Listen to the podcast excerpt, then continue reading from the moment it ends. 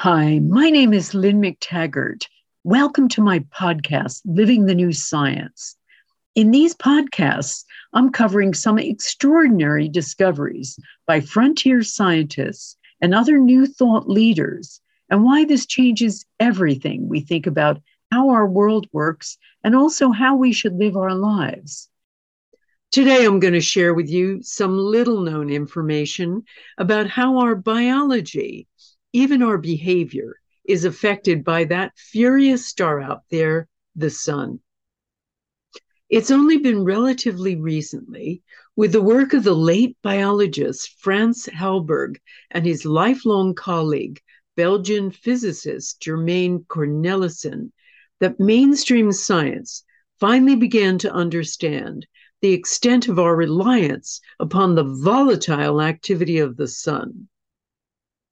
Everywhere Halberg and Cornelissen look, they see and saw new cycles and periodicities. During years of meticulous research, the pair discovered that biological processes of every living thing not only have daily rhythms, but also biweekly, weekly, even yearly cycles. Human pulse and blood pressure, body temperature and blood clotting, circulation of lymphocytes and hormonal cycles, variability of heart rate, and most other functions of the human body all ebb and flow according to a relatively predictable timetable. Halberg demonstrated that levels of blood pressure in most people appear to peak between midday and 4 p.m. Even drug treatment, such as chemotherapy, varies in effectiveness according to the time it's administered. After puzzling for years over the mechanism for this within organisms and whether there could be such a thing as time genes, Halberg finally realized that the synchronizer of many of these processors is not inbuilt, but is a zeitgeber, his native German, which means timekeeper, some sort of external environmental signal that set off and entrained or synchronized the biological rhythms of all living systems. But it wasn't until he was in his 80s that he uncovered evidence that the zeitgeber resided in outer space, and that the master switch was not light, but solar magnetic fields. This discovery went beyond periodicities and cycles, for he'd uncovered a sobering truth about the human condition. We are not completely in charge of our own destiny, particularly our biological destiny. The sphere of influence on our biology does not end with our immediate environment or even the Earth itself, but extends to the outer reaches of the cosmos. As many other scientists around the world now confirm, the metronome of every living thing, setting the tempo for our basic regulatory systems and maintaining us in a state of healthy equilibrium, is the sun. So powerful is this cosmic zeitgeber that it may even influence our physical size, our longevity, our mental stability, our propensity to violence, and possibly even what we consider our uniquely individual motivation. Our ultimate environmental bond, which shapes us and our lives, believe it or not, is a star 93 million miles away. The Earth is essentially a giant magnet. With its north and south poles, the two poles of the magnet, surrounded by a donut-shaped magnetic field.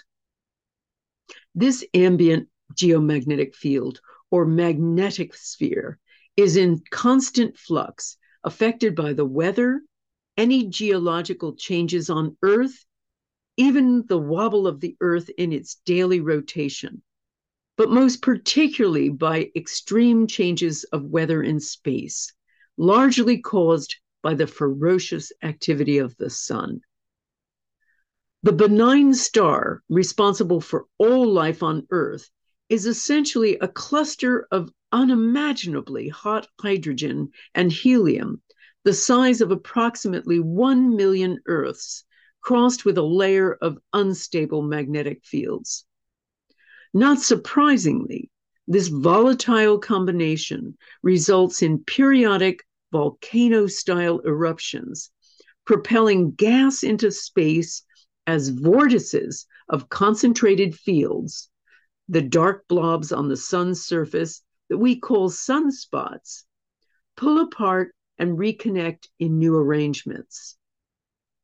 Despite this potentially anarchic combination, the sun carries out this activity according to a predictable timetable. Regular solar cycles consist of 11 years, during which time sunspots build up, discharge, and begin to wane. During the waxing stage, as sunspots accumulate, so the sun begins to hurl its gaseous explosions our way. Solar flares, electrified bullet-like high-energy protons, corona mass ejections, 1 billion tons worth of gas and magnetic fields with the force of billions of atomic bombs, all made airborne and aimed toward Earth through the electrified gas of the solar wind, traveling some 5 million miles per hour. This activity causes extreme geomagnetic storms in space, which during moments of intense solar activity create a powerful effect on the Earth's magnetic field. During any given 11-year solar cycle, we can expect to experience 2 years' worth of geomagnetic storms severe enough to disrupt portions of the Earth's electrical power, interrupt high-tech communication systems, and disorient spacecraft and satellite navigation systems. Up until recently, scientists discounted the idea that the Earth's faint magnetic field, 1,000 times weaker than a standard high school horseshoe magnet, had any effect on basic biological processes, particularly as all living things on Earth are now exposed to much stronger electromagnetic and geomagnetic fields every moment of our modern, technologically dependent lives. Nevertheless, the latest discoveries have unveiled that living things have a small window through which subtle geomagnetic and electromagnetic fields, such as those generated by the Earth, rather than the artificial kind generated by technology, have the most profound effect upon all cellular processes in living things.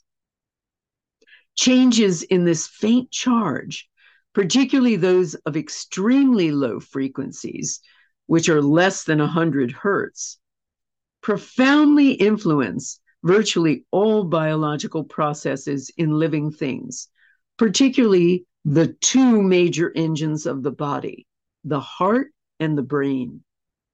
Magnetic fields arise from the flow of electrons and atoms with charge, which are known as ions.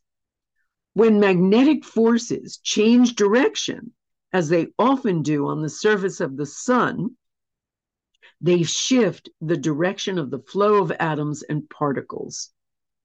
All living things, including us humans, are made of the same basic material, and any change of magnetic force will alter our own internal atomic and subatomic flow. The Earth's magnetic activity appears most directly to affect our cell membranes and calcium ion channels, which are vital for regulating enzyme systems within the cell. In particular, the Earth's geomagnetic field appears to target the sympathetic nerves, including the fight or flight response.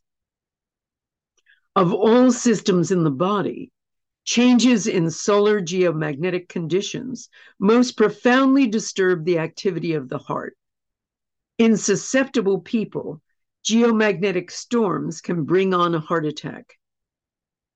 Healthy hearts have a great degree of variation in heart rate, but a good deal of geomagnetic activity decreases heart rate variability, which in turn increases the risk of all coronary artery disease and heart attack. When geomagnetic activity increases, the blood gets much thicker, sometimes doubly so, and the bloodstream slows down, a recipe for a heart attack. Heart attack rates and cardiovascular death swell whenever there are increases in solar cycle geomagnetic activity, with the largest number of sudden deaths from heart attacks occurring within a day of a geomagnetic storm. Halberg carried out a study tracking the heart attack rate in Minnesota over a number of years and discovered a 5% increase during times of maximum solar activity. The human heart rate also appears to be affected by large changes in the solar wind and becomes amplified in particular when solar wind changes velocity over a 7-year period. Russia has been in the vanguard of research into the effect of solar geomagnetic activity on the body, initially to determine the effects of space weather on cosmonauts being sent into space. Soviet scientists discovered that when cosmonauts suffered a cardiac arrest, it was usually during a magnetic storm. They also found that the healthiest, that is, the most varied heart rates of their volunteers on Earth occurred during times of the least amount of solar activity, while heart rate variability decreased during magnetic storms. Besides the effects on the heart, the sun has a profound effect on the other major electrical engine of the body, the brain and the nervous system. Scientists in the Soviet bloc have discovered that even in healthy volunteers, electrical activity in the brain gets highly destabilized during magnetically stormy days. Solar activity also corrupts the very signaling within the nervous system so that some parts overactivate and others fail to fire. Scientists at the National Academy of Sciences at Baku in the Balkans showed that big upsets in geomagnetic activity appear to disturb the balance of the electrical communication system of the brain, overexciting certain parts of the autonomic nervous system and lowering others. So when the sun explodes, so in a sense do we. Geomagnetic activity in space upsets our energetic equilibrium, profoundly affecting our mental stability. During a magnetic storm, the mentally disturbed get even more so. The higher the geomagnetic activity, the greater the increases in general psychiatric disorders, the greater the number of patients hospitalized for nervous conditions, and the greater the number of attempted suicides. American orthopedist Robert O. Becker, who carried out countless experiments of the effect of electromagnetic fields on health, found a link between violent solar storms and admissions to mental hospitals. There is even some research, particularly from Canada's Laurentian University, that epileptic fits result from geomagnetic disturbance or are exacerbated by them. Sudden death from epilepsy or sudden infant death syndrome has also been linked with high levels of geomagnetic activity. In one study, the Earth's geomagnetic field was significantly higher on days that patients suffered seizures. Cornelissen's own specialty is the lesser cycles relating to solar wind and the changes in the sun's position during a change of season, such as during equinoxes, when the sun appears in the same plane as the Earth's equator, and day and night are approximately equal in length. She found a vast array of solar cycle signatures in mental illnesses and epilepsy. Epilepsy is more pronounced during the spring equinoxes, and suicides and depression follow a 1.3-year cycle, which corresponds to the regular cycle of the solar wind and interplanetary magnetic fields. Even traffic accidents, believe it or not, regularly rise and fall with the solar seasons. Other evidence has bolstered this research. An Australian study of suicide carried out by the University of Melbourne compared all the suicide statistics for Australia with the daily index of geomagnetic activity for those years from 1968 to 2002. They discovered a fascinating difference between the sexes in their figures. Men had pronounced seasonal fluctuations during the times they were most likely to kill themselves, corresponding to solar activity. But women appeared to have the greater solar connection and were far more likely to kill themselves during times of strong solar flares, which occur every 5 months, or even the solar wind. Even our basic statistics at birth, our birth weight, our height, our head, chest, and abdominal circumference are linked to the ebb and flow of the Hale solar cycles, which are the sun's complete 21-year cycle. The greater the solar activity around the time of birth, the larger the child. As a doctor, Halberg's main interest in chronobiology was medical. As he saw it, our seemingly powerlessness in the face of this outside timekeeper is a source of comfort. If patterns like this can be predicted, we can create compensatory behavior.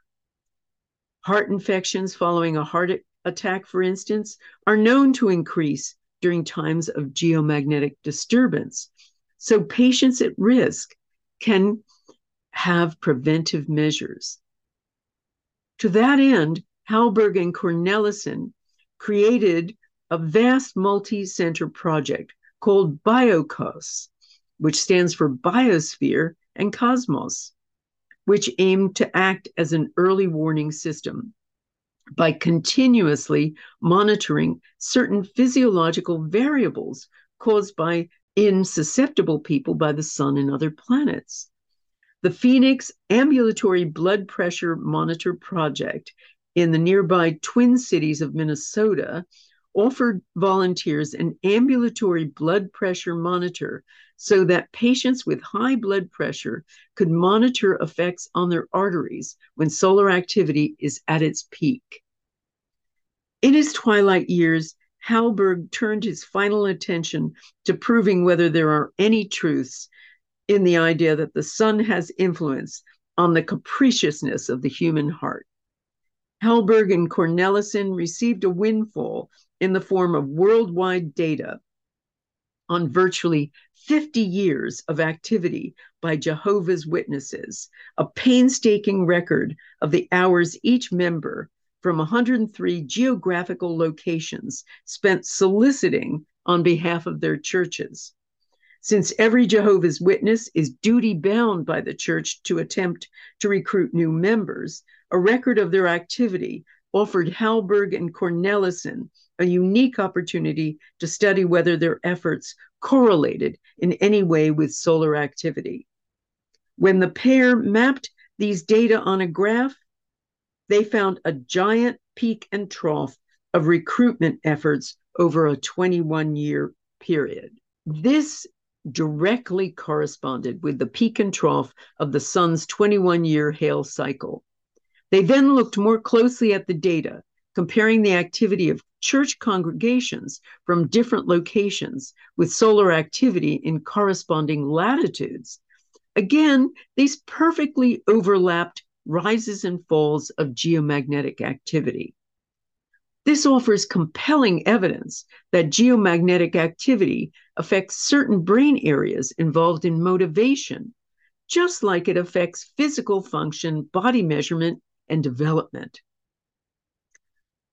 Earlier research has shown that geomagnetic storms actually profoundly affect people's moods, which are related to judgments and decisions concerning risk.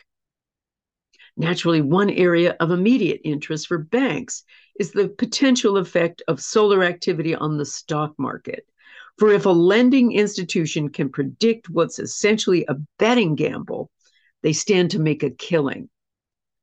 To examine this further, the Federal Reserve Bank of Atlanta teamed up with Boston College to study buying and selling habits of the population during geomagnetic cycles. They discovered that during geomagnetic storms, people were more inclined to sell stocks. They tended to misinterpret their own negative physical response to solar activity as external evidence of a negative economic climate. Consequently, demand for riskless assets vastly increased, causing the price of riskier ventures to tumble or rise more slowly than otherwise. After controlling for market seasonal cycles and other types of environmental and other behavioral factors, the Bank of Atlanta team concluded that geomagnetic storms have a negative effect on the following week's stock returns for all U.S. stock market indices. Periods of solar calm, on the other hand, shown evidence of substantially higher returns. So that's a really important point. If you're investing, you ought to check out what's going on with the sun. The Technical Securities Analysts Association of San Francisco went a stage further to determine whether this activity governs financial boom and bust cycles, particularly as it's well known that a collective mood governs whether people are likely to engage in buying frenzies or bearish hoarding. The analysts discovered that financial crises follow a 56-year cycle, which itself follows a predictable cycle of the sun and moon. After the 9/11 attacks, Halberg and an international team of Americans and Russians also turned their attention to terrorism, comparing solar activity with the timing of international acts of terrorism for 40 years, from 1968 to 2008. They discovered that peaks of terrorism exactly matched the periods of cycles of solar wind and the Earth's geomagnetic index. Halberg and his team of international colleagues now understood that biology and behavior are not wholly individual, and that all living things resonate in every way with the cosmos. All of this information tells us that we have to develop greater appreciation of the fact that we live within a cosmic bond of complex interrelationship and constant flux. Rather than a discrete entity, living things and the Earth itself are part of an energetic system dependent on other outer forces, gravitational and geomagnetic. Halberg regards this effect poetically. The living organism, he says, must be viewed as a dynamo and a magnet, living on the Earth, a larger magnet, in the atmosphere of the sun, with magnetic storms causing blackouts in cities and in human hearts. In other words, we're all part of an intergalactic superorganism. This is Lynn McTaggart helping you to live the new science. And for those of you who want to learn more about the new science and other aspects of it, I'm thrilled to announce a brand new course of mine called, actually, The New Science, which we've just released. Whether you're an absolute beginner in this area or a seasoned follower of mine, The New Science will offer you a comprehensive overview in bite-sized, easily understandable chunks about all the main elements of pioneering science that are completely changing our perception of our world and how we should live in it. What does it mean to be part of a quantum field? Does the observer effect happen to the world at large? Where are our thoughts? And do they affect things out there? What other planets affect us? How far can our influence stretch in the world? The answers to these and much more are in The New Science. Find out more by going to my website, lynnmctaggart.com. Go on to my link to courses and then click on The New Science and you'll find out all about it. Thanks for listening. I'll speak with you soon.